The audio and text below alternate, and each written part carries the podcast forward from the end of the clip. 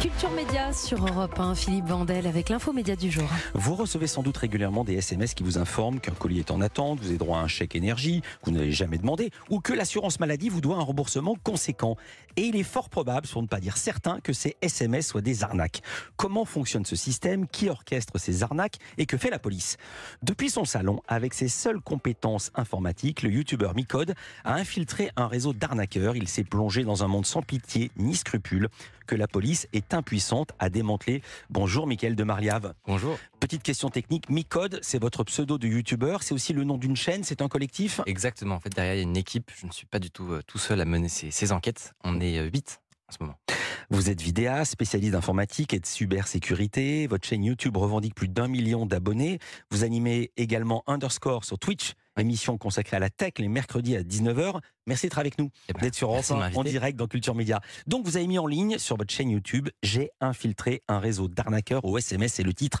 Enquête qui a été mise en ligne il y a 10 jours, qui a déjà été vue 1,6 million de fois, 1 million 600 000 fois. Une enquête qui a pris combien de temps?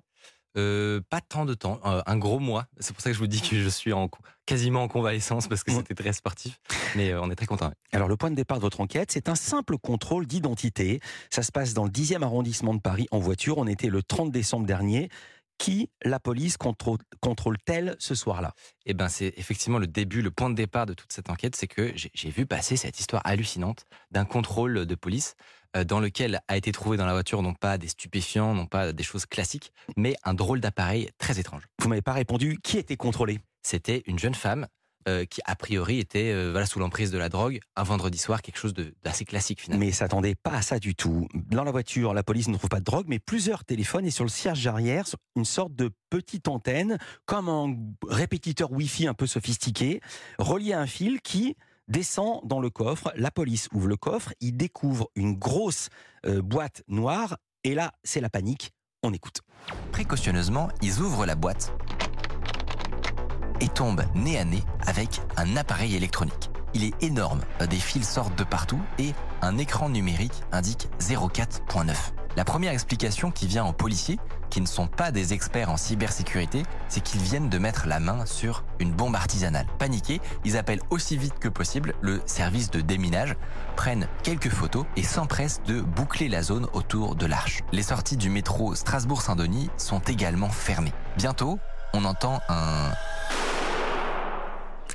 Cette explosion, c'est pas celle d'une bombe, mais c'est celle du service de déminage qui a fait sauter la valise, sauf qu'elle ne contenait, cette valise, aucune trace d'explosif. Effectivement, en réalité, c'est un appareil qui s'appelle un IMSI Catcher.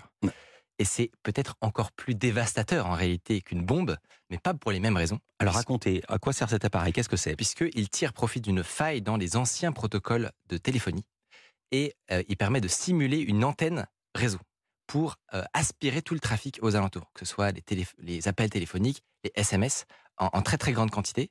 Et, et, là, c'est la, c'est, la panique, entre guillemets, Twitter s'empare du sujet et tout le monde se demande qu'est-ce que fait ce genre d'appareil qui normalement sont réservés aux autorités, qui peuvent coûter 100, 200 000 euros et qu'il est très complexe de se procurer, évidemment.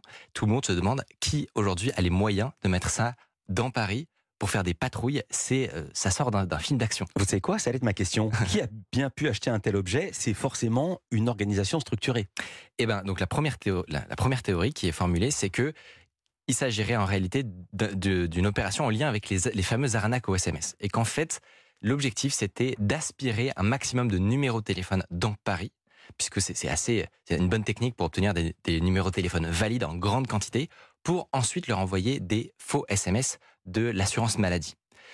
Euh, Et, ensuite, voilà, on sait qu'il y y a eu des suites à cette enquête, mais moi, je, trouve qu'on reste un peu sur notre fin parce que quand on justement et c'est ça qui a, commencé toute l'enquête, c'est que moi je me suis dit mais en termes de, de moyens dépensés versus euh, ce qu'ils ont obtenu, à savoir des, des- de l'envoi de SMS, je me suis dit ok donc il doit y avoir un vrai business derrière, ils doivent vraiment gagner beaucoup d'argent s'ils sont capables de mettre autant de, de billets sur la table. Et on l'apprend évidemment grâce à votre enquête. Quatre personnes sont arrêtées en banlieue parisienne. On découvre une société de marketing digital domiciliée à Neuilly qui revendique une base de 20 millions euh, de de personnes. contact, ouais.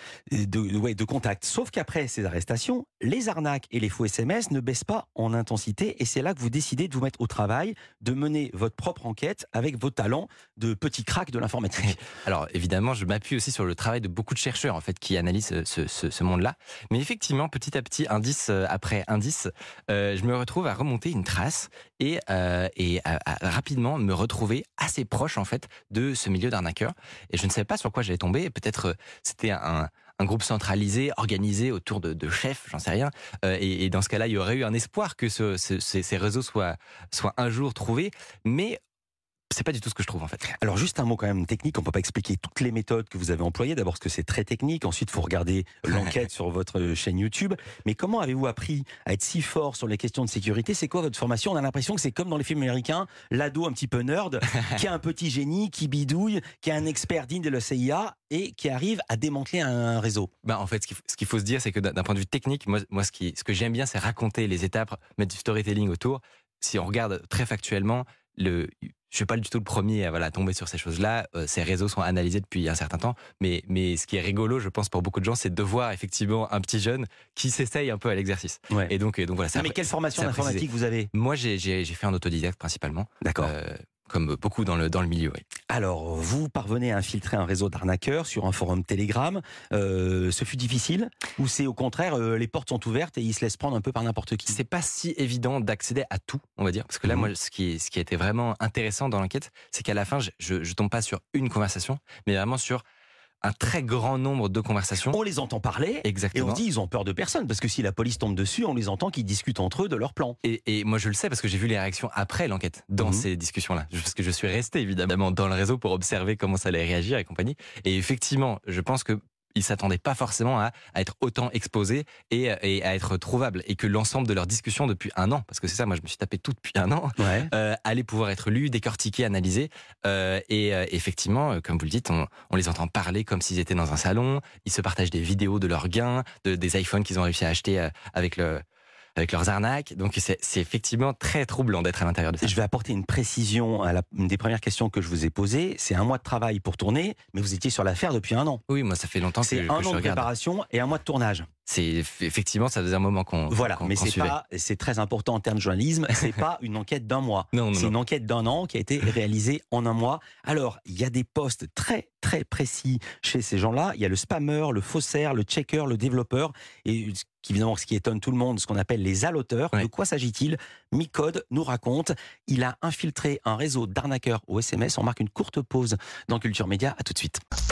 Culture Média sur Europe 1, Philippe Vandel avec l'info média du jour. On parle de ces arnaques au SMS. On est avec Micode euh, qui dirige cette chaîne Micode. Le sujet à voir, j'ai infiltré un réseau d'arnaqueurs au SMS. C'est comme un film d'action. En même temps, c'est glaçant. Juste euh, toute petite question. 1 600 000 personnes l'ont déjà vu. Vous avez quel âge? Moi j'ai 24 ans, ouais. Et vous avez cette chaîne depuis combien de temps? 6 ans. Vous avez démarré juste à la majorité. Alors, ce sont des arnaques dont on parle, qui sont structurées, segmentées, avec des postes très spécialisés. On va faire le tour des postes ensemble. D'abord, le spammer. Effectivement, c'est celui qui est en charge d'envoyer les SMS en masse, puisque c'est pas si évident de pouvoir en- envoyer des dizaines de milliers d'SMS. Il y a des stratégies, il faut obtenir des cartes SIM, des cartes eSIM professionnelles, qui sont de plus en plus dures à obtenir d'ailleurs. Et ça, c'est difficile à faire. Il faut créer des comptes, et pour ça, on a besoin du faussaire. Alors, le faussaire, il fait Le faussaire, c'est celui qui est en général en charge de, de, de créer des fausses identités. Et plutôt que de créer des faux papiers lui-même tout seul, etc., des fausses, des fausses, des faux justificatifs de domicile, en fait, c'est beaucoup plus simple d'en- récupérer des vrais. Et pour ça, ils ont plusieurs stratégies. Par exemple, ouvrir des, des, des fausses annonces de d'appartements en plein Paris qui font rêver. Les gens, comme ils sont, euh, ils sont complètement euh, à vos pieds quand vous êtes euh, Bien sûr. propriétaire en ce moment. Ils sont Et en demande. ils vous donnent tous leurs dossiers sans, sans, sans réfléchir. Et avec ça, il y a de quoi ouvrir des crédits et ouvrir des comptes euh, avec des confirmations d'identité. Une fois qu'on a les numéros, ça suffit pas. Il faut encore faut-il qu'ils soient vrais. Il y a le checker qui va établir des listes de numéros de téléphone valides et ciblés. Comment il les établit d'un mot? Ben, en fait, c'est un peu, euh, pour ceux qui n'ont pas autant de moyens que ce qu'on a vu tout à l'heure, à savoir avec les catcher qui coûtent 100 000 euros, etc. Là, c'est la manière à l'ancienne. On, on envoie en fait des, des, des, f- des faux formulaires à Amazon, à Netflix et compagnie, et, et on obtient d'eux le, la- le, le fait qu'un numéro est valide ou non. C'est un peu Oui. technique, je passe sur les détails, mais c'est un, un procédé, un- une stratégie qu'ils ont découvert pour obtenir des numéros de téléphone valides et pas taper au hasard, ce qui serait un peu une perte d'argent puisque beaucoup de numéros sont invalides en fait. Ensuite, pour que les gens, euh, une fois que les gens vont sur le site, il faut un développeur qui va fabriquer un faux site. Exactement, c'est tout le travail de, phishing, en fait, de, créer des faux sites qui ressemblent comme deux gouttes d'eau aux, impôts, etc. Euh, sauf que là, au lieu de de- d'effectivement payer quelque chose, une amende ou, euh, ou des frais de livraison, en réalité, vous êtes en train de vous faire aspirer votre carte bleue. Et ça, c'est un développeur qui est à l'origine de ça. Et en général, c'est des petits jeunes qui, qui, qui apprennent l'informatique, mais du mauvais côté, on va dire. Mais le plus étonnant, c'est que le dernier poste dont vous parlez, que vous avez infiltré, celui des haloteurs, comme dans le mot halo. De Oui. quoi s'agit-il? Qui sont les haloteurs et les haloteuses Ça, c'est vraiment le plus fascinant, effectivement, c'est que le, le haloteur, donc pour, pour vous figurer un peu comment se passe l'arnaque, vous recevez ce SMS, vous cliquez sur le lien, vous mettez votre carte bleue. Là, vous vous dites, OK, peut-être on va me voler euh, 10, 50 euros sur Uber Eats ou je sais pas. Mais non, c'est pas ça qui se produit. Quelques jours plus tard, quelqu'un vous appelle. C'est votre banque qui vous prévient que vous êtes en train de vous faire euh, pirater votre compte et que des, des, des virements sont actuellement en cours vers l'étranger. Et là, vous vous paniquez, vous dites, mais bah non, euh, euh, et vous vous souvenez de ce moment où vous avez rentré vos, vos, vos coordonnées?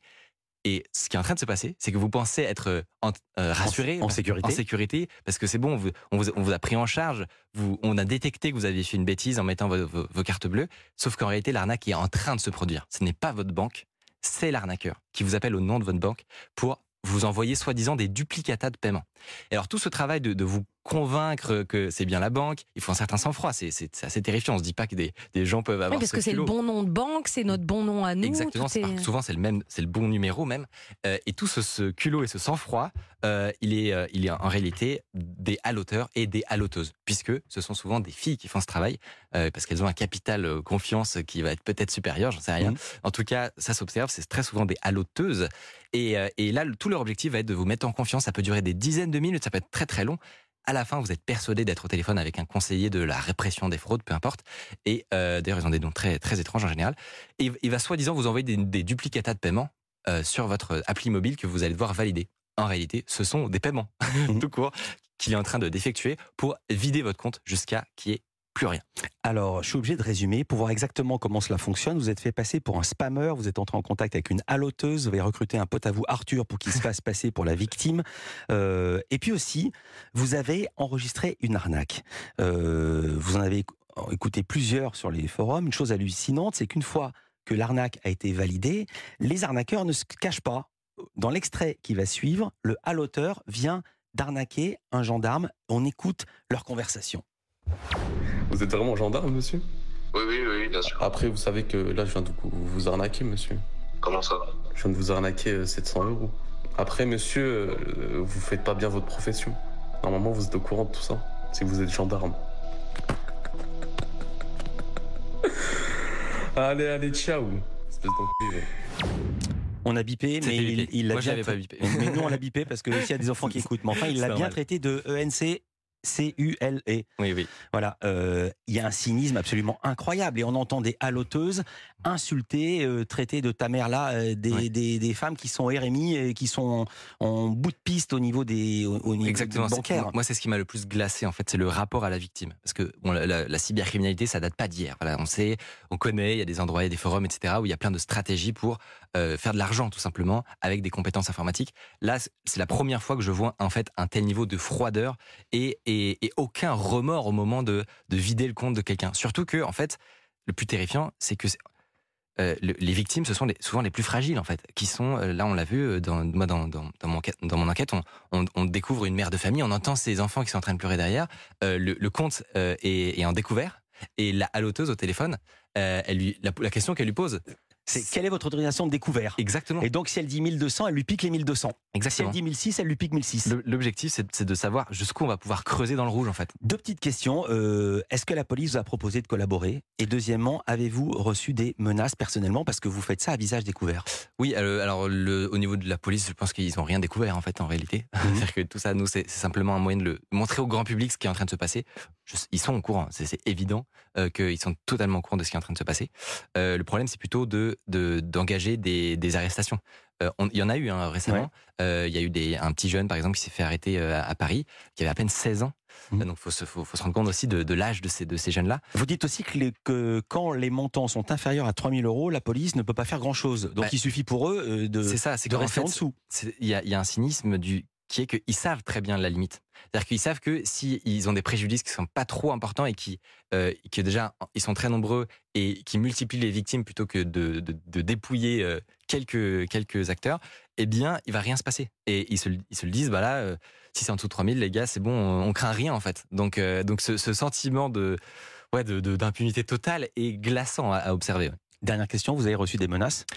Euh, pas très sérieuse parce qu'en fait, euh, il faut se dire que c'est vraiment des, des tout petits, euh, enfin comment dire, c'est beaucoup de petits indépendants et c'est ça qui fait que c'est très très complexe à, à arrêter. C'est que c'est pas des grosses corporations Je de souris mafieux. parce que vous dites c'est des petits indépendants. J'ai l'impression que vous parlez de, d'une- de PME.